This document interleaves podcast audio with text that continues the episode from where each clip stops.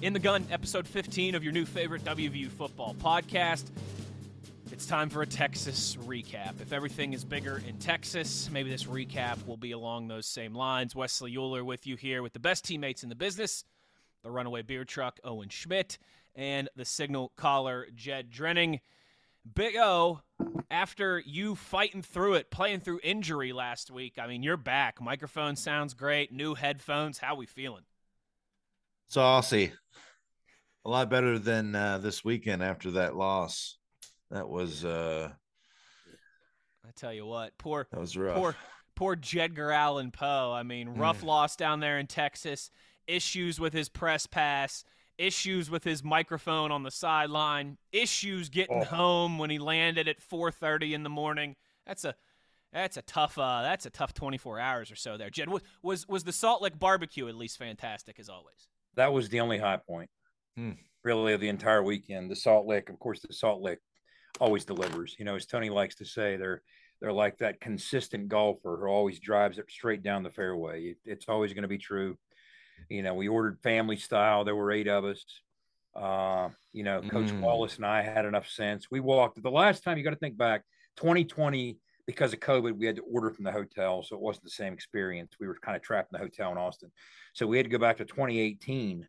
The last time we were physically on site, brick and mortar for, you know, Salt Lick there in Round Rock. And that night, Coach Wallace and I were just stupid. I mean, we walked out hurting, okay? We, we both took a vow. Should. We both took a vow, okay, we're not going to get that excessive tonight. We're going to be smarter than that. Let everybody around us be stupid. So I was sitting next to Mike Montoro, football S I D. He's across from Tony, and those guys had a battle. I mean, I'm sitting next to Montoro. I'm, I, when I'm sitting next to Montoro, I think I got bruised from eating next to him, you know? I mean, he was just throwing it out. and But uh, he and Tony were going at it now. But I, I, I think by, an, by a, a couple ribs, Montoro was declared winner. But it you can't oh, go wow. It was terrific, as always. But the only high point to an otherwise eh, weekend. Yeah, we're going to break it all down here on this episode of I T G. Uh, this episode is brought to you in part by our new friends at Bet Online. How about that, fellas? New sponsor here oh, on the show. Boy. I tell you what, we're going oh, big boy. time. Big shout out. National. And welcome to the party to Bet Online. This episode brought to you by the good folks at Bet Online. Uh, before we get into some specifics, gentlemen, some, some headlines here as always. New top twenty-five. Kansas is ranked. And Georgia taking a couple steps back after uh, some rocky back-to-back performances by the defending national champions. Oh, and I'm a little surprised Georgia didn't slide a little more. You know what I mean? Uh, I mean, Missouri a week ago very much – that's that's why you play the games. I mean, you would have guessed that Missouri would have been a football team that was down and out after what happened to them a week ago, but they regrouped, they circled the wagon. Uh, you know, more credit to credit to the Tigers for playing the way they did. But uh, Georgia was lucky to get out of there with a win, and they only slid to number two. But as you touched on, hats off to Kansas, ranked in uh, both polls in the top twenty for the first time since two thousand nine. And uh, speaking of the top twenty, unbeaten T C U climbs to seventeen. We'll get into it, yeah. you know, how they throttle Oklahoma later on. Uh, and in the coaches poll, they're in the top twenty as well. Kansas State. So Kansas, the Mayflower State, has two teams in the top twenty, right behind the Jayhawks or the Wildcats, but uh, Syracuse back in the top twenty. Baylor stayed in the coaches poll, I think, as they should.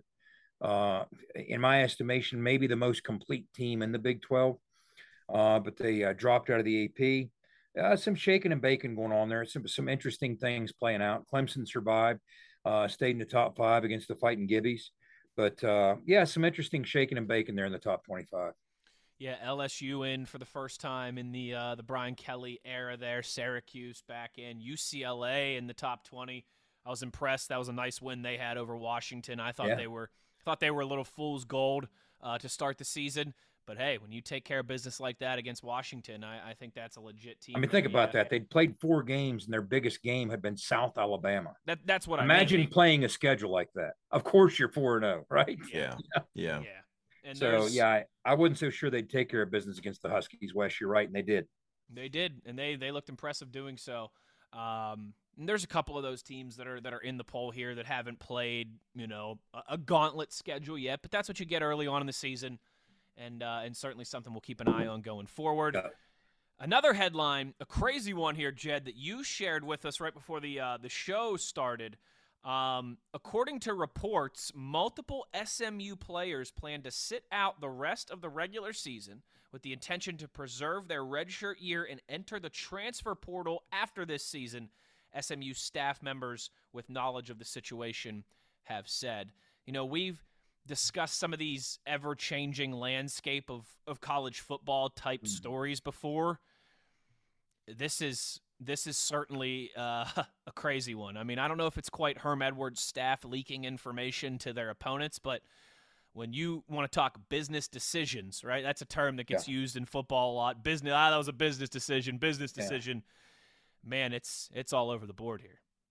Yeah, and, and uh, of course, you know, uh, player liberty, player movement, however you want to phrase it, uh, that's where this is all heading. But there are some – some troubling trends. I, I truly believe that right now we're we're experiencing a a moment in time that will be reflected on in a lot of thirty thirties and documentaries for the rest of our lives. This this short span of time before they can wrap their hands around all these changes that are happening at once that really, you know, are, are the game's undergoing, you know, seismic shifting because of all these changes. And And uh, this is a trend that it kind of sort of started back in nineteen with Derrick King. Of course, the irony, when Derrick King transferred from Houston to Miami, he transferred to Rhett Lashley, who was on staff at Miami.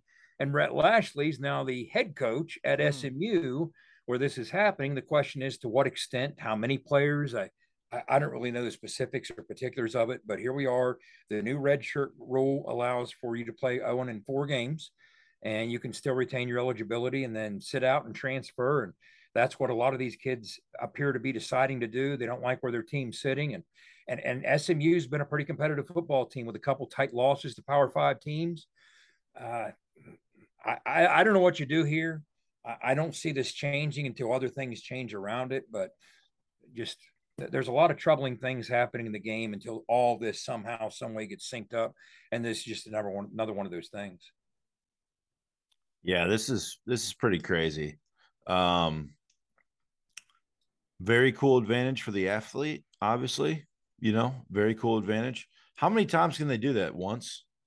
Well, it depends if you're a grad transfer, mm-hmm. okay? And, again, these rules are constantly in flux. But as I understand it, under ordinary circumstances, you're free to transfer once, okay? With, with what? And without then after that, out, you're, yeah. that, without graduating, without being a grad transfer, and then you have to apply for a waiver. You can still do it a second time without sitting out, but the N C double A would then have to grant you a waiver. But again, these these rules are constantly changing. Uh, in other words, you can do it once, Owen, and then the second time, again, as I understand it, last I checked, it was recently, like it used to be when you and I played, okay? Okay. You have to sit out anyway the second time unless you get the waiver, but – Now, have they changed the rule? When I, because when I was coming from Division Three, I had to sit out that first year because I don't know why they would would have done it. I always thought it was supposed to be in reverse. If you were coming from higher up, they'd they'd almost kind of like quote unquote punish you for going to a lower level. But if you were going up, uh, but for some reason I had to sit out that first year. I was ineligible no matter what I would have done, even if I would have been able to come in and play. Um. Same thing happened to me, Owen. You went yeah. three to Division One. What I did yeah. was the first time I transferred, I went back then. It was one double A. Of course. Yeah. Was, so, so you went up. I yeah. went one double A up to W V U and had to sit out. And then when I transferred from W V U to Sanford, or excuse me, to, to Glenville, it was wasn't because it was Division Two at the time. Glenville was N A I A, so different rules applied than the N C double A. Oh, uh, okay. When I transferred up, just like you, I had to sit out, transferring up to W V U. But then I didn't have to transfer, sit out, transferring down because it was an N A I A school. Okay. okay. But I believe you could transfer down and not sit out. Yeah. Yep. Yeah. That was my understanding. That's how it used to be. And yeah. That, now these, these rules are crazy. And, uh, you know, on one aspect of it, I'm, you know, as a player, it's like, you know, if something were to happen, a coach maybe leave or something. Yeah, yeah, yeah. You know what I mean? Something like that where you were really excited to play about that guy and maybe he wants you to come to his new school, maybe, who knows? Uh, which that's a whole nother Lincoln can of Riley. worms. You know what I mean? yeah, yeah, that's, yeah. A, that's a whole nother can of worms. I think what we but, learned here, Wes, is Owen and I were both in the portal before it was cool, right? Yeah, yeah, yeah. yeah that's yeah, right. Yeah. You guys are trendsetters, some might totally. say. Totally. totally. And uh, final headline here. You know what? This works well. A story that's going to hit home close to the Big O's heart in his home state of Wisconsin. The Wisconsin Badgers have parted ways with Paul Chryst after uh, sixty-seven and twenty-six record. Um, certainly a lot of surprise here. I think that's fair to say. Paul Chryst has had a lot of success. Uh, they just won nine games last year. They've won ten or more games four times uh, during his tenure there in Wisconsin. Uh, Owen, and a pretty cool connection that, that you have with uh, with the new interim head coach of the Badgers as well, too. Yeah, well, it's kind of a it's a football story, right? So it's a long story, but uh, I'll keep it short. But uh, the gist of it is uh, both Wisconsin boys, right? Jim's a Wisconsin boy, born in Ladysmith. We were born in the same hospital, I believe, uh, Ladysmith, Wisconsin. That's a fun fact. There's only one hospital in Ladysmith, so we were definitely born in the same one. But uh, and then he he ends up going to Flambeau High School. I was I was in Gilman. I was a county down, two counties down, and uh, I think we were in the same county. I'm not gonna. There's no. Uh, I'm not putting a stamp on that. Like I know that truthfully, but we were we were not separated that far. Anyways, he's he's a couple years uh, older than me. He ends up going to try to play for um, River Falls. John O'Grady was the coach there. Uh, well, and I don't even know if he was going to actually go there. John O'Grady had a conversation with him and said, Jim, uh, you know, you're a tremendous athlete, tremendous player. I think you're a little above uh, the standard here uh, at River Falls. And, and uh, he ends up going to Wisconsin, right? Uh, he's a three-time All-American there. Uh, just an absolute stud in the weight room. Uh, five eight, can dunk a basketball. That he's got old highlights on on YouTube about him doing that stuff. But absolute tremendous player, ends up going and playing, what, eight, nine years in the league. Uh, and now he's back home coaching at his alma mater in the state he was born in. I mean, how freaking cool is that? I mean, I think I'm going to buy some Johnsonville brats tonight, some Miller Lite, and I'm going to celebrate. That is a win. You need some spotted cow is what you need. Yeah, absolutely. That would make – and some cheese curds, but I don't have any in the freezer yet by this time. But, no, super cool story. Uh, was there uh, defensive backs for a year, then ends up taking the coordinator job. Uh, now he's the, the guy. I guarantee he is going to be the guy for a while there. Uh, and the reason I say that is because Jim's – he's talk. I mean, you want to talk about a locker room guy? I mean, excellent locker room guy. Got to spend time up with him um, when he was doing his camps up in Wisconsin. Just a, a great dude. I can only imagine what his intellect and passion is on the field. He's going to be a great – for right now, that's the best situation they could have had uh, with going to make this move, uh, getting uh, you know, exiting with Coach Chryst. But um, unfortunately, uh, that's football today. Everybody wants results. And uh, I wish Jim the best, and I, I hope he can kick some tail, man. He's got a good group of kids there, and that they're a tough Wisconsin team. They just need to find themselves a little bit. Uh, I, I look out for them uh, in the next couple of years. Plus, I got a stud running back right now, um, who's an absolute terror on the field. He is uh, he is very impressive to watch and a lot of fun. I'm looking forward to uh, watching some Wisconsin football. The Badges. The Badges. I saw today, Owen. There was a lot of chatter with some of the national writers, and you were commenting about Jimmy. And I'm thinking, did you cross paths? I, I was trying to rack my brain. I'm like, okay, in the N F L, did you cross paths with him? Because I wasn't aware of this history, this Wisconsin history, until we talked. And I'm thinking, well, he's with the Ravens, he's with the Jets. I'm like, I don't, I don't know that Owen and he would have crossed paths in the league. So this is making a lot more sense. And of course, when you say Paul Chryst to me, as we talked about, guys, Paul Chryst is always going to be the baby-faced twenty-four-year-old G A coaching up our wideouts on Coach Nealon's staff when I was playing for the Mountaineers back in the early nineties. I mean, he's always going to be that guy. It's strange for me to see him, the aged version of Paul Chryst today, because he's always that baby-faced G A. But uh, it's such a strange dynamic. sixty-seven and twenty-six, three division titles. Yeah. You know, he lost to, you know, maybe this is the unforgivable sin or the final straw, however you want to call it. It's just a crazy circumstance. He lost to Brett Bielema, who, you know, of course, was instrumental in help building that Wisconsin brand after Alvarez. Uh, so he's now at Illinois, and they got dusted by those guys at home uh, over the weekend. So they're off to a two and three start, but he's sixty-seven and twenty-six. He has three division titles. Uh, I mean, we live in this age. Again, Wisconsin's sitting there on Big Ten money. So, yeah, uh, you might not necessarily have to pay the king's ransom by their standards with this buyout for Paul Chryst, but they have a lot of money. They have, anybody in the Big Ten, as long – getting a full Big Ten cut for as long as Wisconsin has been, has a lot of money, okay? Uh, so the decision – I have to believe there was more to it than the on-field product because, as we talked about, the record, I mean, nothing would have suggested. It's It seemed pretty reactive, okay? But – some have suggested that they recognize Jim Leonard was an up-and-comer. Jim Leonard is a hot commodity. Jim Leonard right now is in the building on staff as a hot commodity. So we better grab him while, you know, strike while the iron's hot. I don't know. I'm speculating. But we now live in a world where, you know, you have the Don Nealon of T C U football is Gary Patterson. And they erected a statue out in front of Amon G. Carter Stadium of their Don Nealon. And then after the statue was erected, they fired him. You know, I mean, it's just like. And now he's out there in burnt orange. Now, through four games, that's worked out. Let's see how, how it works out over the long haul. But, you know, look what happened at Nebraska. I mean, again, most coaching hires don't work out. The math is always against you that a new hire is going to work out. Okay. I mean, everybody's talking about Lance Leipold. Well, look at the coaching hires that have taken place, not just at Kansas, but elsewhere, looking for the Lance, next Lance Leipold. And what are we, one for a thousand now to finally find a Lance Leipold? And people are ignoring the nine hundred ninety-nine misses to lead to a Lance. There's a reason that Lance Leipold's the biggest story in college football right now, because he's the one that finally worked out despite the odds, against all, all odds, against the math. But what happened at Nebraska, and I would say it even started with Frank Solich. I mean, before Pelini, okay? So they fired Solich for winning eight a year, and then they fired Pelini for winning nine a year, and they've been a shell of the former selves ever since.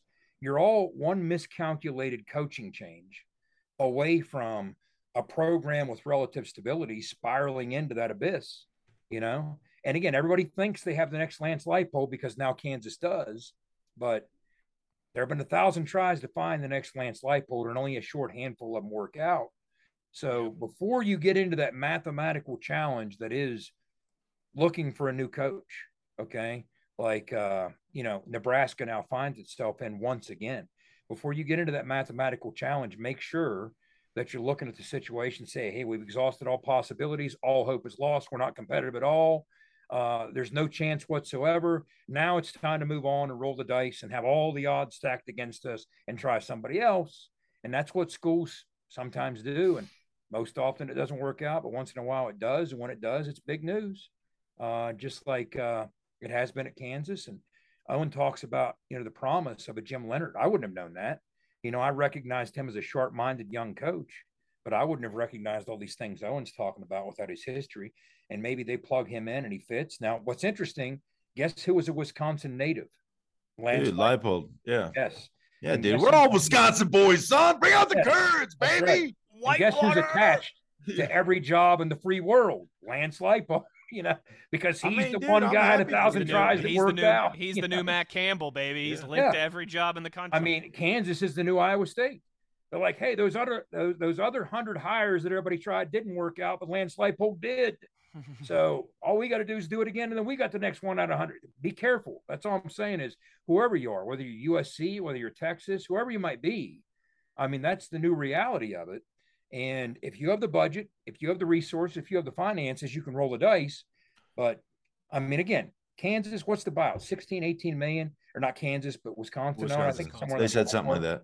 Here, here's like that. The alarming part to me is that when – schools can do this and just pull the trigger like this. Yeah. Whether they've been thinking about it forever, I don't care how long premeditated it is or whatever, if it's just on a whim, whatnot, that's a lot of money. Okay. Mm-hmm. Six, whatever, sixteen, twenty million. just to buy a coach out, that's just to buy the coach out. Then what are you buying the staff out? Then you're trying to buy another guy for another twenty. So you're talking like you're Plus looking at forty, well, yeah, forty, fifty million words, dollars for a turn. You better be sitting on Big Ten money. Yeah, yeah, I mean, better. and even and, then you're going to take a hit. And that's what right? I'm saying. And you're saying Big Ten money, and I, like it's just like dawning on me, like there's just so much money out there, yeah. right? It's just not. Yeah. You know, this place has this much, this place has that much. Uh, it's unfortunate that it has to be like that. But, I mean, dude, that's just the that's I mean, the reality Kansas, of the situation. Kansas seems like it was paying five head coaches at one time after firing all of them before before getting one that worked. Yeah, know? yeah. And that guy might be gone in December. I, yeah. But it, it's, it's a, a crazy word. Gary Patterson was the one that the reality of it really set in with me. I'm like, again, be careful of what you're asking. And I say the same to T C U. Maybe long-term Sonny Dykes is the answer. Uh, I, I, I believe in Sonny Dykes, and he believes in that job. But, again, if you hire the right guy, credit to you because you've overcome the odds. The odds are against you that the next guy is going to work out. That's just what history tells us about any coaching position at any Power Five school or, for that matter, most Group of Five schools. And in coaching, you know, it might be a slower game, but there's new players, man. There's new players that come into play. So, you know, you get some fresh, fresh new blood with like Jimmy in there. Uh, you know, he, he just to have a guy who played there, excelled there, went to the pros, excelled there, played there eight, nine years. You know, I mean, that's a, that's a great career. And then comes back to the alma mater. Probably see some things that weren't a part of when he was there or the tradition that he wants to build or he knows how much that means to him. Right. I mean, to be from Wisconsin, to play from Wisconsin is a huge thing. Um, you know, just like probably is any other state you'd play for. But I know uh, this one just being a little bit personal because there have been some, some meetings and stuff like that. As far as uh, uh, Jim goes, I just, I've, it's hard for me not to believe just because that's like, it's almost how you're raised up there. You know what I mean? Like you just, you're a passionate person. There's a lot of passionate people that come from up there. And one I final think, West Virginia connection, tight ends coach for the Badgers. Guess who? Former Mountaineer linebacker, Chris Herring. So hmm. uh, one more Mountaineer connection there that again, going back to the Paul Chryst days in the early nineties when I knew him. Right. But uh, so I think what'll be key for Jim Leonard is uh, you know, let's say that he has enough success down the stretch to remove the interim label and become the guy. It'll be critical, obviously, you know, who he puts in place as his O C, uh, because that's one of the advantages when you when you look at a guy like that in his late thirties. Obviously, he's on top of all the new trends in the game. You know, he's of that age, around forty years old, so he's on top of the modern era of football. And th they view Paul as, oh, maybe the, the the game's passed him by. What he does has grown stale. Well.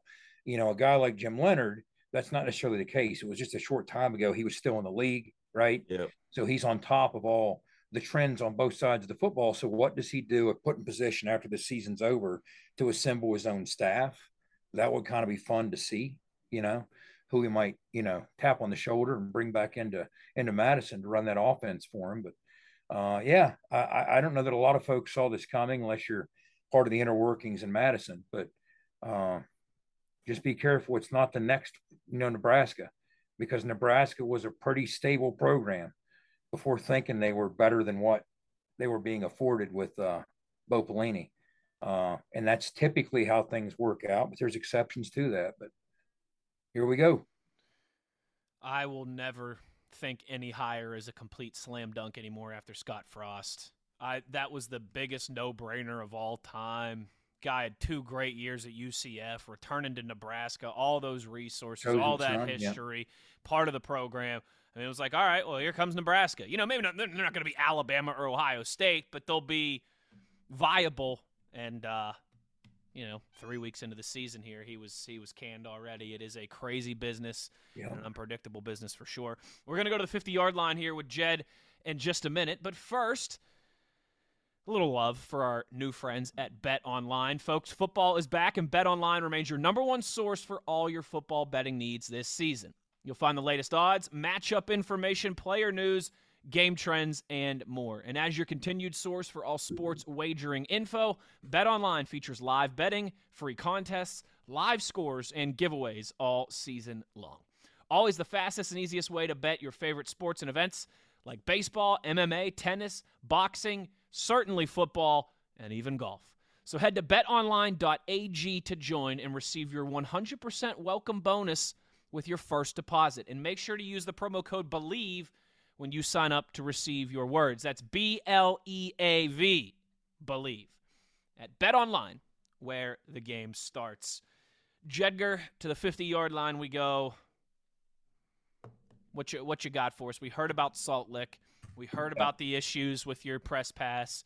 We heard about the issues with the airport and all these different things. I mean, give it, give us something good. Good atmosphere down there. Did you see Matthew McConaughey? Uh, uh, what you what you what you got for us at the fifty-yard line? Well, you, you never necessarily know what to expect, you know, uh, when you head to Austin, because it's it, it, they can be a, a fickle people. Okay. In terms of their support for the Longhorns, they're always going to come out in, in, in pretty extensive numbers. It's just a matter of the level of passion. Okay. Uh, and I kind of wondered, you know, they were sore after last week's loss in Lubbock, a game they felt they should have won. Uh, they're a couple plays away from being a four and oh football team, which would, of course, include a win over number one ranked Alabama. Enough said, right? So I didn't know what to expect. Would this be one of those crowds that was in the one hundred thousand ballpark? Did they come close to filling D K R? Or would it be one of those crowds maybe pushing ninety and they sit on their hands? Okay. Uh, I was pretty impressed. It was it was closer to the former. They, the official crowd was reported at just over one hundred. No, I'm not sure it reached that, but it was close. I mean, there weren't nearly as many empty seats in scanning that facility for the better part of that evening uh, as I would have anticipated. I've been down there with only ninety, ninety-two, only, I say. Use that term loosely. But uh, this was probably pushing that, uh, that figure. I mean, it was a big crowd. They were into it from the outset. Uh, they were ready for a football game. Uh, they were ready to bounce back from what they viewed as, as a situation they let slip away against Texas Tech the week before. So it was a passionate crowd that was into it for the lion's share of the night. And, uh, of course, it was uh, it was made difficult by they jumped right out. You know, and the crowd got into it. We never really did anything to diffuse that crowd out of the gate. I mean, we had some of those early opportunities. We'll talk about it later. We didn't make the most of them. And so things went according to Texas script, and the Texas crowd responded in kind. And they were a very electric part of all the proceedings. And then in the second half, you know, with, with what played out with C J, uh, that just, I don't know what words to, to use to describe that. Terrifying, uh, awful, nightmarish. I mean, it, it it felt like on some level at that point we descended into some level of hell. You know, I'm just like, I I can't believe what I'm seeing.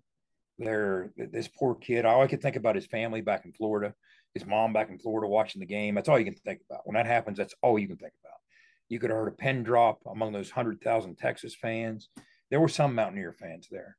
Uh, but uh As that was playing out, the kids were, you know, out past the hash. I was, I was behind them. I obviously wanted to give them as wide a berth as necessary, um, but just a, a very sobering handful of, of moments there. Uh, and I will say this too. This is kind of what I left with.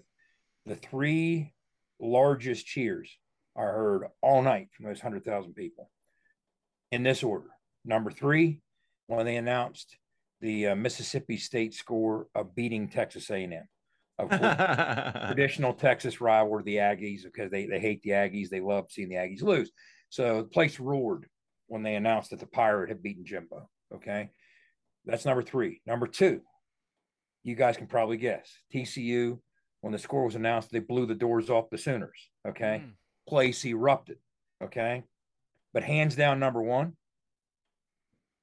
as C J was put on the gurney, as he was wheeled off after what seemed like an eternity of waiting and wanting to know anything, okay? He, I don't know if you could see it on the T V broadcast or not. He managed to put a thumb up. There wasn't a roof on it, but the, the roof would have got blown off at that point had there been. The crowd erupted. And that was that was kind of a a moment of brotherhood in the sport. You know, I thought, hey, tip of the ten gallon to the Texas fans for that. That was a pretty neat moment.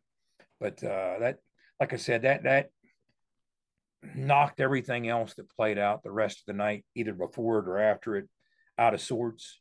Because you really, I mean, even afterwards, you saw kids with tears in their eyes, the Mountaineers trying to regroup, get back in the huddle. You know what I'm saying? I when it's, it's uh, you just watch that happen to your brother. There's such a level of uncertainty, you know, and yeah, it's your job uh, to get back and return focused, but that's your brother, that's your guy, you know, and so very emotional few moments. But uh, like I said, that was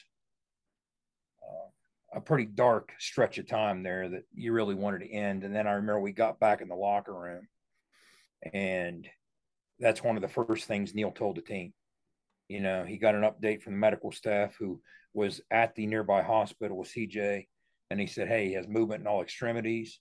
You know, he's going to be returning home. And I, at that point, you're like, okay, this, Thank this God. weight yeah, has yeah. been lifted. And, uh, but, As as far as being on the sidelines at field level, I'd be remiss if I focused on anything but that, because that just monopolized emotionally and otherwise everything that happened Saturday night. Yeah, it's always scary when uh, when you see when your brother in arms go down like that, and you know there's no answers. You know, you just kind of sit there, you say a prayer. You know what I mean? You get you get close, you take a knee, you reflect. Um, a lot of times when stuff like that happens, uh, you know, I reflect how thankful we are to be able to play a game like that, uh, that is so violent, uh, where at any moment, th- you know, it could be taken away uh, from you. Yeah. Um, and uh, it brings reality, you know, to the situation, because sometimes, you know, in all reality, I, I don't think any, nobody thinks about that stuff. No. You know what I mean? No, nobody does. So, You're right. so when it does happen, it is, it is a, it is a little bit of a, a, a wake up call, right? Reality check. Um, but you just, you know, you, you really be thankful uh, that you're, you're able, you have your health and you're able to play that great game. And, uh, you know, and all you can think about is, uh, hoping the speedy recovery for your uh, for your teammate. So I, I, I mean, and I think as Mountaineer fans too, and any fans that are really connected with teams, we all feel that, you know, especially with how he's started out this season. A lot of people are invested. I mean, I was like, oh man, uh, that's our horse. And it's it's I mean, almost that's, like that's like uh, our damn that's our heartbeat right now, man. That's the the, the brotherhood at large, Owen. And yeah. you're right. It's like uh, we we we lose sight of how gladiatorial, barbaric this game we play and love is as players. You lose sight of it, and you forget that at the drop of a hat, that could happen to any one of us, right? Yeah. And irrespective of, yeah, it cuts right to the heart when it's one of your guys, but the brotherhood hits you just as hard. Like I remember at Rutgers in two thousand eleven. Sitting down at the bottom of the Rutgers tunnel as Eric Legrand led Rutgers onto the field, I, I had tears in my eyes. It's just, it, it doesn't matter who it is. Uh, it's a fellow football player. Yeah. And it's part of that fraternity. You're just like, wow, I just, and it was one of those moments in which you just hate to see him. I, whether it's yours, somebody else's, you just, uh, you know, fortunately, you know, it ended uh, in, in a pretty favorable way. Uh, You know, uh, obviously something to be monitored. I'm not in the breaking news business. That's not my job, nor do I want it to be. So I'll let this play out, let the West Virginia medical staff report as they see fit, using whatever timeline they see fit. But uh, we're in a much better place with it than we thought we were there for a few minutes Saturday night. Yeah, and that that is good news, certainly. I'm, I'm with you guys. Eric Legrand stands out. Um, I mean, I with my job, a few times a year, I'll see Ryan Shazier walk oh. down the hallway or rock, walk across the field, and that always, you know, it strikes me. Every he crossed my mind Saturday, Wes. He did. Every every single time, Ryan Shazier, I mean, there was a lot of people who didn't think that that dude was going to walk ever again and, you know, be able to play with his kids, and he was able to dance at his own wedding. He's able to, yeah. you know, alumni weekend, get introduced and walked out, walk out of the tunnel and all that stuff. And, yeah, um, hopefully, you know, all indicators so far so good for C J, and and let's uh, let's continue to hope yeah. that that is the case. We got to get to our first break here. We are way overdue, but when we come back on the other side, we'll look at some game recaps, some of the predictions and projections that we made, see what we got right, see what we got wrong. Wesley Euler, Jed Drenning, Owen Schmidt, it's in the gun, and we'll be back after this message from our friends at Toothman Ford. I'm talking with J R Toothman of Toothman Ford. J R, everybody knows a lot of pro athletes buy from you. What's the secret? Just like Will Greer, future Hall of Famer Frank Gore, James Washington, and many more pros, these guys have financial advisors that are always looking out for them to save time and money, and that's why they always shop at Toothman Ford. And what if you're like us regular folks that don't have people giving us advice? You don't need a financial advisor. Toothman Ford will save you time and money no matter who you are. Plus, we'll buy your car even if you don't buy from us. Visit Toothman Ford dot com and get a quick, instant cash offer. That sounds like a score to me. That's right. And as always, we'll take anything in trade, from chicken wings to Super Bowl rings. Toothman Ford's got a lot of fans. Here's another one, Dallas Cowboys Q B Will Greer. This is Will Greer, former West Virginia and current N F L quarterback. And cars really do cost less in Grafton at Toothman Ford. That's a fact, Will. Thanks. You can shop online anytime at Toothman Ford dot com. Back in the gun here. I T G episode number fifteen. Time to take a look at some of the projections and predictions that we made for the week that was in college football. We'll start with the twenty-five, uh, the top twenty-five, pardon me, from this past Saturday. Jed, it was a full slate of top twenty-five action. We'll pull up the graphic now. How did we do? Yeah, top twenty-five, what you're looking at on screen, if you're watching on screen. If not, we'll walk you through it. On the left was our projection we made last week based on point spreads and over-unders and whatnot. On the right is the actual score, how the game played out. Uh, we projected an Ole Miss win over Kentucky at home, thirty-one twenty-four. Ole Miss did win, twenty-two nineteen. We projected an Alabama win at Arkansas, thirty-eight twenty-one. Alabama did win, forty-nine twenty-six. We projected a Florida State win at home in a shootout over Wake, thirty-seven thirty-one. Not so fast. Actual result, Wake actually won the football game thirty-one to twenty-one. And then finally, we were pretty close with this one with our projection based on the numbers. We projected a Clemson win at home, twenty-seven twenty over the Fighting Gibbies of North Carolina State.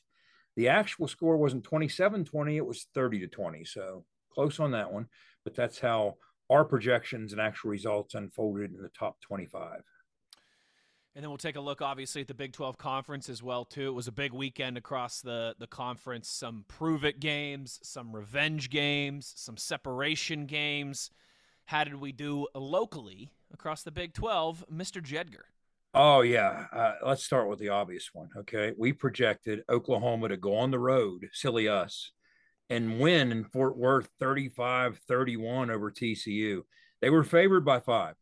So we looked at a thirty-five thirty-one-ish score. Obviously, that is not what happened. T C U blew the doors off Oklahoma, fifty-five twenty-four. So do the math. Oklahoma, five-point favorite. Oklahoma lost by thirty-one. So thirty-six-point differential, neat trick. Oklahoma State, we projected Baylor to win a close one, twenty-eight twenty-seven. In in Waco, actually, the Cowboys came out on top, thirty-six to twenty-five, big win for the Cowboys to stay unbeaten.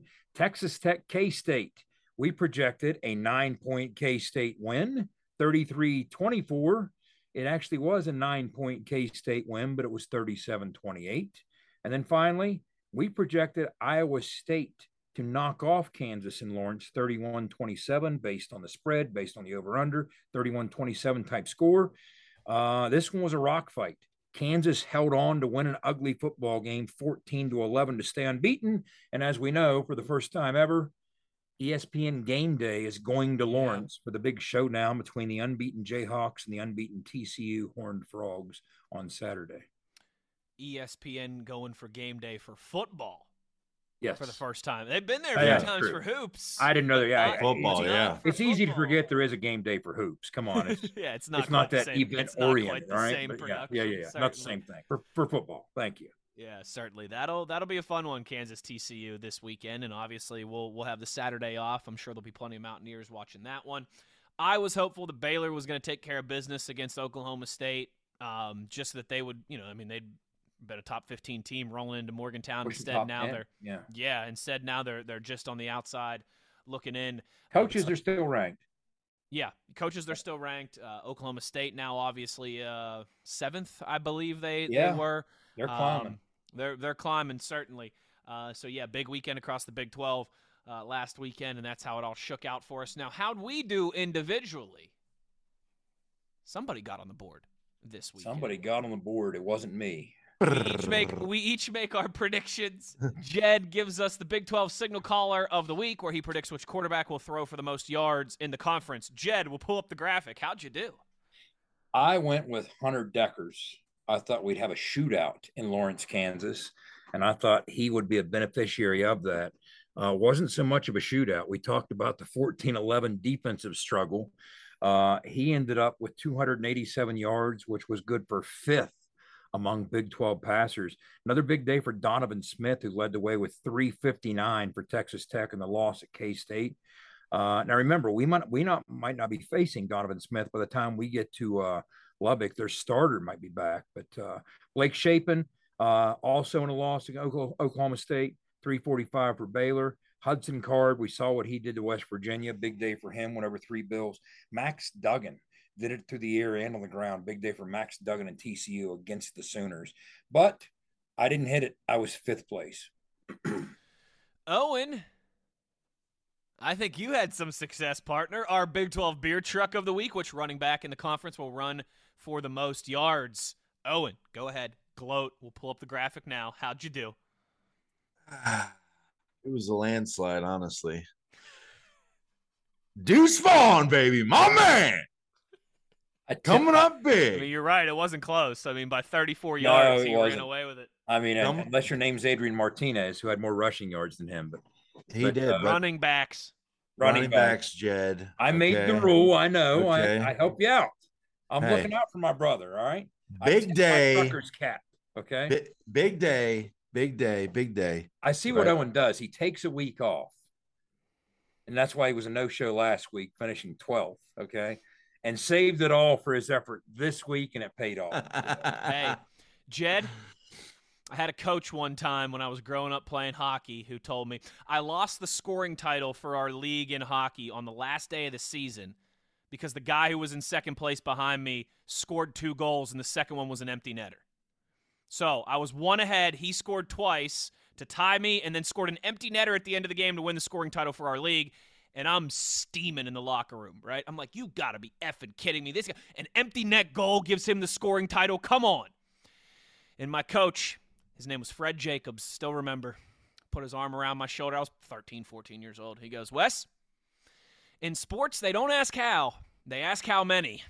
And he got one more than you. Owen, my favorite this, weird in stat this contest, we don't ask how. We ask how many. And you and I got one, and Jed got none. Here's my favorite weird stat story.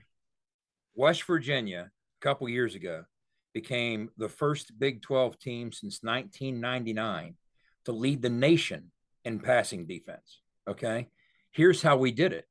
We edged out Army, who was right behind oh, that's us. That's right, in okay? the bowl game. The game-winning drive in the Liberty Bowl, the passing yards that Austin Kimble assembled, knocked Army's defense behind ours to both win us the game and win us the national passing defense title. That's the, the double, neatest one I've seen. Double whammy from Austin. The double whammy for Army. They lost the game, and they lost the number one pass defense rank. Well, Jed, if it makes you feel any better, I had a poor showing this week. Your Big twelve defense of the week, where I tell you which defense is going to give up the most amount of points. I took Kansas State. They didn't even finish in the top five. They gave up twenty-eight to Texas Tech. It was those Kansas Jayhawks, stingy, allowing just eleven points to Iowa State. Which was surprising. I mean, that might have been the last team I would have you picked. See, you say. I, I mean, and I'll say yeah. this, that, that's the first time, Wes, you haven't placed in the top five. Well, I mean. You've been consistent. You know, yeah. I'm, I, I tell you, I tell you, I'm pretty synonymous with defense. I mean, you know. But, you are. Uh, you certainly are. You think defense, I mean, you think Grant Wiley and then Wes Euler. I think it's that order. One kind of look the same. Have you seen Grant recently? You kind of look the same these days. Dude, Reed Williams, too. My goodness, Reed Williams. He probably weighs about as much as I do now as well. Uh, we going to do predictions for uh, for this Saturday, correct here? We quickly? are, because uh, of our strange schedule layout, yes. Jed, redemption is spelled J E D. Who you we'll got see. this week? Uh, we'll see. Again, West Virginia not playing Saturday. We're going to go ahead and make our picks, our individual picks, and we'll review them next week. Uh, I'm going to pick for my signal caller of the week to throw for the most yards as a player in the Big twelve. Boy, I'm going with Spencer Sanders at home in Stillwater. Uh, even in the big win at Baylor, he was held under two bills. I think he's due for another big outing at home in Stillwater against Texas Tech. Count me in for Spencer Sanders for Oklahoma State to throw for the most yards in the Big twelve. Big O, are you riding with your boy Deuce Vaughn?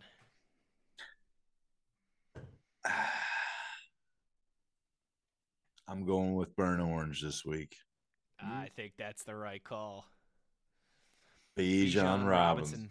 Yep, yeah, the horse I, from Texas. I got a feeling he might stomp a mud hole in the Sooners' chest. And whoo, I never root for Texas, but for them to be the ones that would give Oklahoma their third straight loss and send that fan base into just an absolute meltdown, yeah, I wouldn't hate that. Wouldn't hate that one bit. You know, Oklahoma fans, they've gotten by too long in life just not being as insufferable as Texas fans. But I think it's about time they this humbling oh, continues. You, you might have one guy to worry about, Roschon Johnson. you know, he might mm. give you he might give you a running for it for Texas. That's, he might, dude. You know, he might. I mean, Oklahoma. Who knows? In this topsy turvy Big twelve, watch. Watch Oklahoma show up and blow the I know. off Texas. That's whatever you least expect is what you're probably going to get. But I'm going to go Iowa State for my Big twelve defense of the week. Um, Kansas State's flying high, but I'm still not sure, you know, that they're going to score more than twenty consistently. Uh, and we all know what happens in night games when ranked teams go to Ames for a night game. That's where hopes and, and dreams done that, yeah. go to die. So I will take the Cyclones, fresh off uh, solid performance, just allowing fourteen against Kansas. Let's see if they could keep it to uh, to under twenty against Kansas State at home this weekend on Saturday. We're going to get to our last break. When we come back here, more Texas recap, the good, the bad, the pivotal moments. It's all ahead here on I T G. Game day got you on the go? We get it. GoMart is here to keep you going all season long with stores throughout our home state.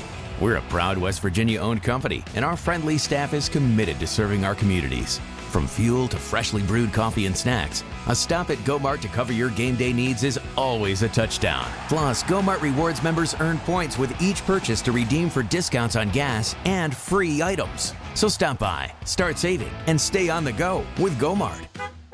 Final segment here in The Gun, our Texas recap episode. It's time to get into the good and the bad. Mister Drenning, you were the third of this podcast here that was down in Austin on Saturday night, so I'll let you start here. You want to go with the good? You want to go with the bad? Where you want to begin? Uh, there's plenty of bad, uh, so let's let's knock it out. You know, again, you guys feel free to, to pitch in. You know, I'm going to start with the, in no particular order, the drops, okay? Uh, that was an issue that plagued us, especially early at critical times. Uh, and there was plenty of blame to go around, you know, whether it was the tight end room, the receiver room. uh, you know, we can jump back over and say uh, defensively, uh, lack of a pass rush outside of that first series. You know, we made a nice play to pin him back in there with the sack, kind of evaporated after that. And I think part of that was a byproduct of them, once again, similar to some extent to what Kansas did, putting us on our heels with their R P O game. Uh, it was a very fe- effective R P O game, uh, so it wasn't a lot of true pocket-type stuff. Um, so they had our eyes very busy with what they were doing, with movement, with shifting. Uh, but then post-snap, Sark's R P O game's pretty pretty nasty. Uh, coverage, I think it's tied to uh, the same thing. Our eyes were really busy on the back end. We weren't getting pressure on the passer. So coverage, pass rush, I'd even include tackling. You know, uh, I even took a note here. If you look at the missed tackles that we had uh, against Texas and, and chart it uh, throughout the course of the season, what we've had, uh, we had a dozen against Texas, missed tackles by game. And this is per Pro Football Focus, which isn't spot on, but it's a fair barometer.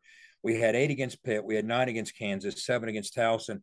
We were really starting to shore things up, bottling up a Virginia Tech offense that struggled in some ways. We only missed four tackles against Virginia Tech, but we had a dozen against Texas. And, again, I think they had us kind of out of sorts defensively. Uh, and then I'd say the explosive play differential. You know, uh, they made a lot of huge plays. We didn't answer with huge plays of our own. We had a couple uh, that were either big plays or fringe big plays, but we really couldn't build off of those. So the differential in those things was uh, another thing that really hit us hard. But uh, that's some of the bad stuff. Before we get into the good stuff, I'll let you guys pitch in with what you saw that didn't work out so well either. Yeah, I'd say some of the stuff that I was a little perturbed about was some of the penalties and when they came in the game. Uh, obviously, uh, that interference call, just don't understand where, where you're coming there. And, uh, you know, giving up that face mask down when we got them pinned mm. and giving them a fresh set of downs, that was tough for me to kind of swallow. It was just like, golly, uh, those are the – that's when it really – you really need to be dialed in. You know what I mean? You can't make mistakes down there because uh, you're putting yourself in a good field position if you can get out of that situation with a, with a three and out.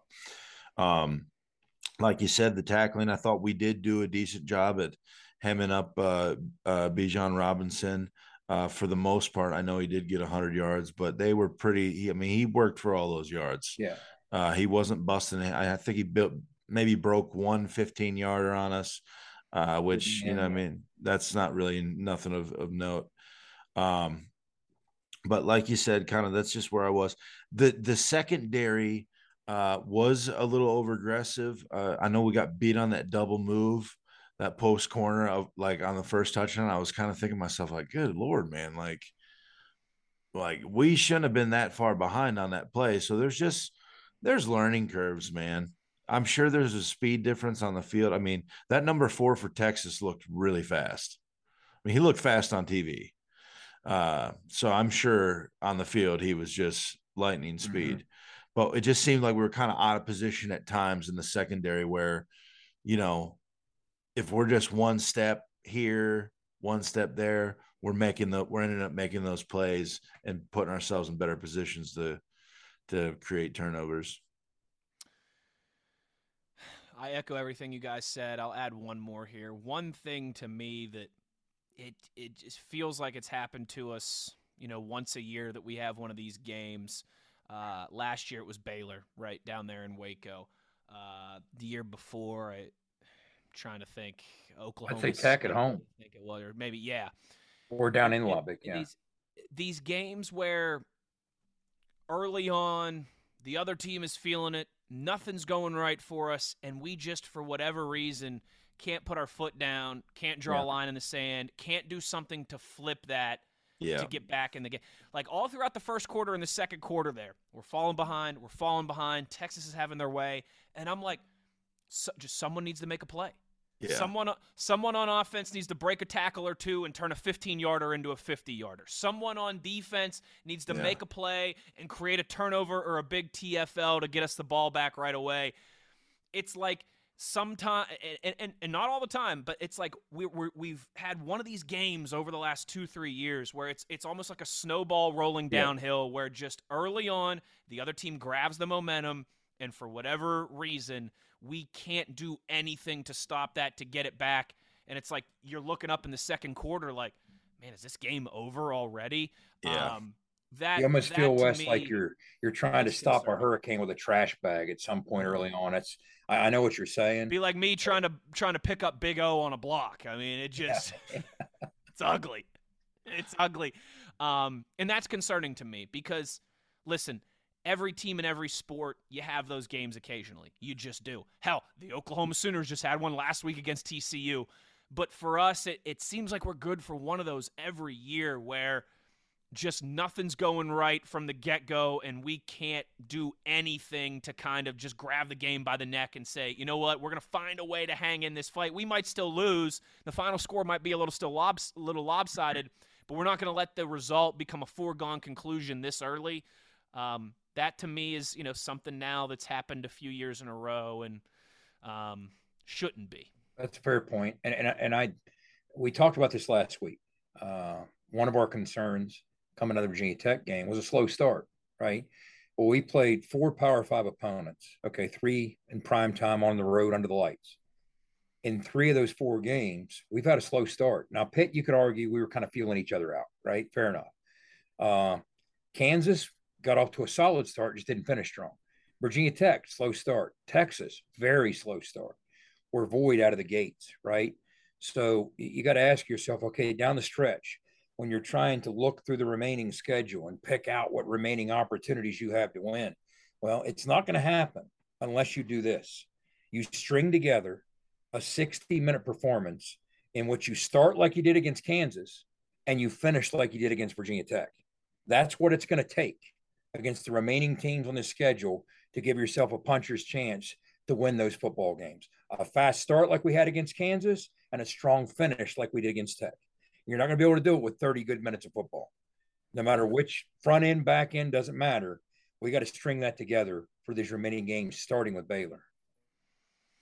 Yeah, I agree completely, Jed. I mean, unfortunately, wow.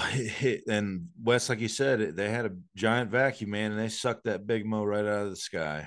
It, uh, sure did. You know, and then, you know, you get a guy who's supposed to be a, who's kind of been that giant for you, you know, go down like that. I mean, it just, it's tough, man. Games like that are tough, but, you know, like you said, somebody has got to step it up and make a play on this team. And, yeah. and everybody should be thinking they can be that guy, because that's all it takes. One big explosive play, stack another one, stack another one, you know, you yeah. know, obviously. And you then get that and snowball then, moving yeah, in the other way. Yeah, right? exactly. Yeah. But you, it just takes stringing those plays together, man. And, and it's funny as a fan, how you can watch it happen. You can, you can feel it. You can yeah. legit feel it. It's just like, man, this is not going our way. We're we're playing dice here, and we're we're rolling snake eyes every time. So I mean, you get the sense that when it's what's one of those nights, and nobody will stop it from being. I mean, when Aubrey goes up for the pick and it's deflected and it falls into the hands of Xavier Worthy, and we have the opportunity for the onside kick and it goes through right through K P's hands. It was just like, okay, can somebody secure the football and make this go our way? And I and I'll say this too, in terms of the coverage issues we had. The margin for error when Texas comes to play is always going to be very finite. They, their talent is absolutely as advertised. So the only thing you wondered, what version of Texas are we going to get? The version that showed up against Alabama or the version that showed up in the fourth quarter at Lubbock? Well, the version we got was the version that showed up against Alabama, okay? Xavier Worthy, he's one of the fastest football players I've ever seen in person on the field. He really is. I saw him in Morgantown a year ago. He looked faster the other night than he did in Morgantown. And he had seven catches, eighty-some-odd yards in Morgantown, of course, a year ago. But he was absolutely, in person at field level, as explosive a football player as I've ever seen some, some up Tavon, close in person. Some Tavon vibes and, I, there. and I've seen some fast cats, okay? Uh, he's right there among the fastest guys I've ever seen at field level. You want to go some of the good? I do want to go some of the good. Let's get out of here on a positive note. Let's go with this. Uh, I got to start with J T's toughness. And I think the signature moment as far as J T's toughness goes, okay, uh, there was the point where he got hit by the three hundred forty pounder in his face. I think it was Coburn when they had the roughing the passer call against him. And he was down. And initially it almost looked like he was down for the count. He went down hard. And, uh, I mean, Tony's reaction on the broadcast, it looked pretty serious for the first couple seconds. J T somehow made his way to his feet and completely waved off the training staff, waved him off, said, nope, we're in the middle of a fight here. We're on the business end of some bad stuff. The last thing I'm going to do is leave my guys on the field, get back over there. Hey, training staff, get back over there. And he just waved him off, limped his way back, didn't miss a snap. So for a guy that has had some tough luck from an injury standpoint. Let's knock on wood. We know what happened to him at U S C. Uh, I think it was really tough luck with that lat injury that he suffered and just was a nagging injury for him at Georgia. Uh, he's a tough kid. He is a tough kid. Let nobody question J T's toughness. I think that showed through. He was under duress, played under duress for the balance of the game the other night. That was the biggest shot that I saw him take out of several shots, but he stood right in and delivered. Uh, and then the other thing I'd go to is at least we regrouped and had somewhat of a better second half. Neil challenged the kids at halftime. He told them, he's like, look, you can't unfilm what you did in the first half. I, I've told you that before. What you put on film is there for all of time. Scouts are going to see it. Your teammates are going to see it. Your grandkids are going to see it. Fans are going to see it. It's going to be there until the end of time. So make what you put on film for the final thirty minutes a lot better than what you put on for the first thirty minutes. And I think to some extent they did that. In particular, uh, I was pleased or impressed with how they responded after seeing what happened to their fallen brother in C J. I think you could argue some of our best football came when the kids regrouped, wiped the tears from their eyes, and they were playing hard, probably the better part of the night, but they were certainly playing hard down the stretch in the second half. So that's one of the other things I'd look to. And by and large, there are a couple individual performances. It was nice to get Aubrey Burks back. People are going to talk about the interception that slipped through his hands, but he did some relatively nice things. Uh, he was a bright spot, I think, in a sea of struggles, maybe defensively, especially on that back end. Uh, from a tackling standpoint, maybe to some extent from a coverage standpoint, but it was nice to have him, you know, getting back to normal a bit. Okay. So he's one guy I would, I would point out, but uh, that's about it. Yeah. I thought uh, it, just going off somebody who kind of stepped up, Justin Johnson, I thought he did a, uh, a decent job running the football there. Um, towards the end, he had a couple of good plays where he just kind of, you know, stuck to it and uh, and ran hard. I mean, he's he's pretty pretty quick guy. He got the edge a couple of times there. Um, you know, nothing spectacular, but it was nice to see somebody come in there and uh, get the job done. Um, he he looks to be understanding a little bit better than, in my opinion, uh, Mathis in the run game. It just seems like he's just dancing a lot back there.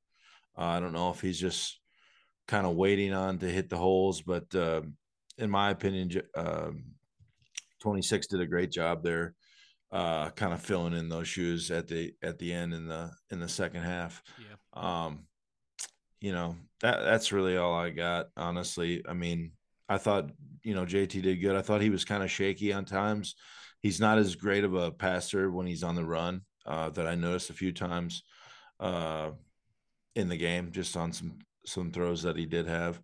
Uh, but I mean, man, he'll hang in there, dude, and he he'll step up. He's a tough, he's a tough dude, for sure, for sure.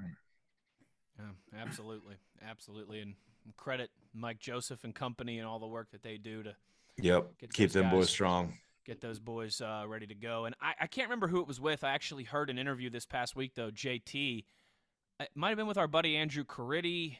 I'm I'm not sure, but J T was talking about how he's so confident in his body and where he's at health-wise because yeah, yeah. of because of, of, of Mike and, and and the work that they do. Um, so let's let's hope that that uh, that that continues here as we uh, as we approach the midway point of the season here in just a couple weeks, uh, gentlemen. As we start to wrap this up, pivotal moments. I'm gonna go first on this one. How about that? All right, the host, the host is gonna put his foot down. Um. Because I don't know if we might, all have, we might all have the same one, or I don't, I don't know here, but I'm going to go first as Jed gives us an up-close look at his neck here on the uh, on, yes. the, on the Zoom camera. uh, I mean, it's hard to pick a, a pivotal moment from a game that you lost like that, but there's one that stands out to me. Uh, W V U's second possession of the game on offense. All right. So Mountaineers, Jed's just holding up a piece of paper that says drops on it. I know where you're going with this. Um, and for some reason now Jed's way out of focus. I'm way out of focus. That piece of paper messed up your camera there. It looks like the white balance, off balance. The white balance is off there. W V U gets the ball first. You don't score any points, but you gain some yards. You flip the field a little bit right before you punt it back. Defense comes out, forces a three and out to start for Texas. You get the ball at the Texas forty-eight. You're forty-eight yards away from the end zone. You're a first down or so away from being in, in Casey leg range, at least for a field goal. Uh, third down, third and two. Mike O'Loughlin, T J, that play there. We hope Mike's okay. You hate to see him, the injury there, that same knee that's plagued him. But you got to have a first down there. Either it's not the best throw by J T. He did Mike no favors, but that's a ball that still either needs to be caught or J T needs to pull that down and take the green grass in front of him and just run for three or four yards and slide and keep the drive alive. Fine. You decide to go for it on fourth down, fourth and two. I think all of us were sitting on the edge of our seats, right? Here we go. A little more aggressive from Neil Brown on the offense. Again, not a perfect ball from J T. He probably wants both of those throws back, but enough that it should have still been caught by Bryce Ford Wheaton. So You're set up at the forty-eight with great field position. Not only do you do nothing with it, you give the ball back to Texas now in great field position. They drive right down the field and score. And, I mean, the the riot was on in, in, in a way there. That, to me, that sequence of third and two where J T could have ran it, not the best throw to Mike, but he should have probably still caught it. And then on fourth down, not the greatest throw to Bryce, but he should have still caught it too. You not only surrender the momentum in that moment, you give Texas the ball again right near midfield when you had all the field position working in your favor. They score quickly, and they go on to score often and pretty easily. That, to me, was my pivotal moment. I I, I have a group text of, of my W V U buddies from college and everything, and, you know, I'm reacting in the group chat of, I can't believe we just blew that opportunity. We got the ball at the forty-eight-yard line. We did nothing with it. That's a big moment here early on, and I probably was overreacting a little bit. All my buddies were, you know, hey, listen, it's the first quarter, all right? Calm down here. There's a lot of football to be played. But when you're on the road, when you're a double-digit underdog, when you're playing a team like Jed has mentioned that has the talent in Texas in a nighttime environment against a team that's really honked off at the game that they just lost uh, to uh, down in Lubbock the previous week, you got to capitalize on those moments. You at least have to come away with three there, or you at least have to continue the field position advantage, and maybe you pin them inside their ten if you end up punting. What you can't do is give them the ball right back at close to midfield and let them go right down the field and, and score. That was my pivotal moment. Love the passion, brother. Oh, we, I mean, we got to drink some, we got to drink some beers together. No, but, I mean, it, it's, it's, in a game like this, it seems like it was just a giant snowball. Uh, to me,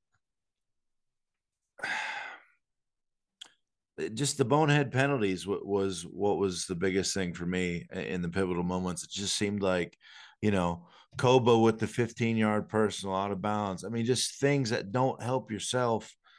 It, it, you're just hurting yourself every time. It's like we're trying to make a big play so much that we end up not making one. But I'll I'll say the trick play that just kind of like gashed me right there. I'm like, oh man, they they we're playing so aggressive right now. Yeah. We have no control over what we're doing. Uh, and it, in the secondary, I mean, it, clearly it was obvious. There was a lot of miscommunication at times, or it, we were just plain old out of alignments, out of place. It just seemed like we struggled really bad in the secondary, but that play for me kind of was like, oh man, man, when you're dialing up trick plays, the second score, ugh, ugh, ugh, and we're just biting on it hard. So I don't know. For me, that was just, and the evolution of what conspired after that. Jedger. Uh, I, I go back to what you talked about, Wes, that sequence where we had back-to-back opportunities. Uh, and, and I'm sitting here watching the cut-up of the third and two. That was the dropped ball.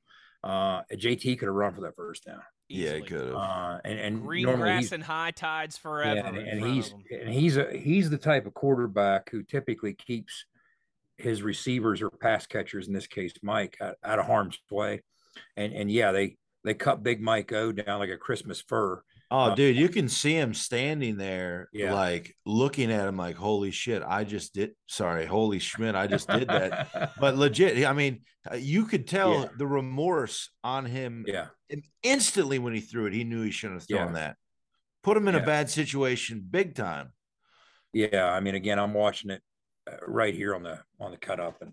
Uh, As I noticed the first time I went through it yesterday, it's it's something that, yeah, he could have kept it and not put us in a bad spot because third and two fails, begets fourth and two. We talked about it. Yeah, J T didn't make a perfect throw for the time capsule, but it was certainly catchable. Bryce ran a good enough route to beat the corner on the slant. Uh, it's a football that he's often going to catch, but that time we didn't. And, you know, it's under the circumstances, it's a big gamble. It's fourth and two at your forty. You're gambling that your offense is going to keep the momentum flowing your way instead of turning it Texas's way. And when your coach is aggressive, you got to reward him for being aggressive. You know, we didn't do that. Uh, yeah. You know, Obviously, Neil signaled to Graham, hey, you like a call? I'm rolling with it. Yep, I like a call. Let's roll with it. Uh, that's what kept us from punting, and I think Oliver Straw had a chance to pin him. But instead, you know, we went aggressive. We went for it. It didn't work. You got to deliver. We had two chances, really three chances, I'd argue. One, starting if J T keeps it, we move the sticks. Uh, two, if Big Mike holds on to it, man, that's tough, though. Like I said, he got cut down like a Christmas tree. Uh, but if he holds on to it, uh, that's a first down. If Bryce holds on to it, that's a first down. So he had three opportunities and two plays to move the sticks. We didn't deliver. We didn't reward the aggression on the part of the call.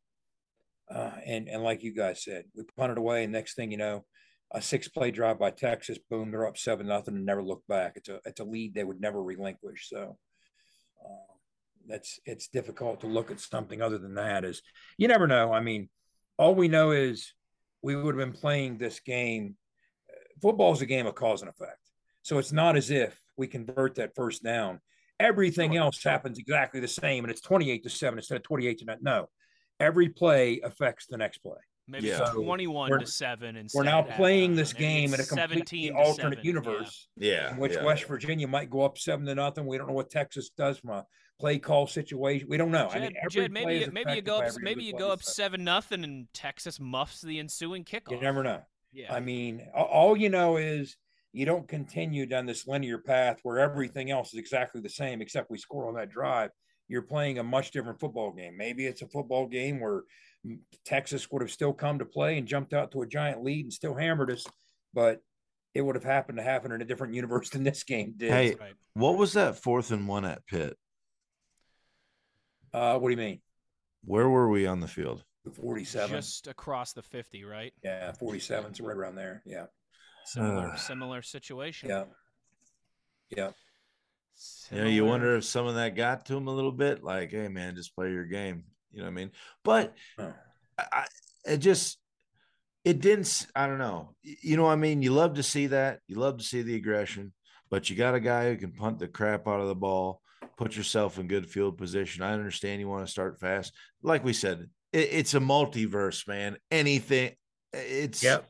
– everything is – everything's a reaction. So I mean, everything's cause and effect. That's why yeah. I sometimes get frustrated. We have to get out of here, but talking big picture, sometimes I get frustrated because you'll see people say, man, we had the ball down inside their ten-yard line three times. We should have twenty-one points. I'm like, no, no, no. The field position never changed.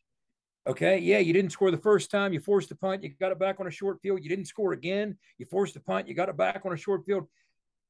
It's not twenty-one points. It's seven points and then reset with a kickoff. That's not yeah. twenty-one points. Right. Everything affects and impacts everything else. Football is cause and effect, okay? And once one thing goes differently than it actually did, that changes everything that follows it, from play selection to performance to field position. Nothing's ever the same twice. It's just like lightning striking, but it didn't work out. But, again, tip your hat to the aggressiveness, but it wasn't rewarded. So – not just tip your hat, tip your cowboy hat down there oh, yeah. in Austin, Texas. Those are our pivotal moments brought to you by our friends at High Street Prints. Make sure you're checking them out, high street print shop dot com, for all of your printing and merchandise needs. We'll Surprise is some, coming, fellas. We'll have some merch real soon on I T G football dot com. Next time we're on the air, we might be wearing some. Ooh. In fact, I'm going to say we will. I love it. I'm going to say we will. Well, next time we're going to be on the air, it's going to be a few days. Bye week this week, so we're only going to have one episode for you this week. No no huddle, no preview episode, oh, obviously. That's why we, we did – We hopefully we gave the people what they wanted here. Yeah. Uh, and what the people wanted was Owen to get one of his beer trucks correct, and checkmate uh-huh. in that regard there, partner. Um, obviously, we'll have the bye week, our, so our next uh, episode will be early next week. We'll have the, the preview of the Baylor Bears on Thursday night for you. Thanks one more time uh, to our new friends at Bet Online. This episode brought to you by Bet Online. Uh, make sure you're visiting bet online dot a g for all your uh, gambling needs as well, too. I might have to, uh, I don't know, get some action this weekend without the Mountaineers. Make things interesting. That's, that's what you do there. I steer uh, clear. Do as you will. I just like to look. I don't steer unless I'm down in Texas, Mister Jedger, all right? Uh, Bet Online for all of your uh, all your gambling needs. Gentlemen, pleasure as always. Uh, make sure everyone following us on social media, In the Gun Podcast, Twitter, Instagram, Facebook, uh, on YouTube as well too. If you want to see the video element of all this with the graphics and Owen's beautiful beard and Jed and I's beautiful mugs. Um, and the one thing we ask of you is to be an ear and tell an ear about your new favorite W V U football podcast. We've got some big things, got some big things planned for the rest of the season. We were already brainstorming off-season ideas, and we got some cool guests lined up as well too. Uh, so make sure you're joining us along the way for all the shenanigans. For the beer truck, Owen Schmidt, and the signal caller, Jed Drenning, I am Wesley Euler saying thanks for listening. We'll talk to you guys next week. You've been In the Gun.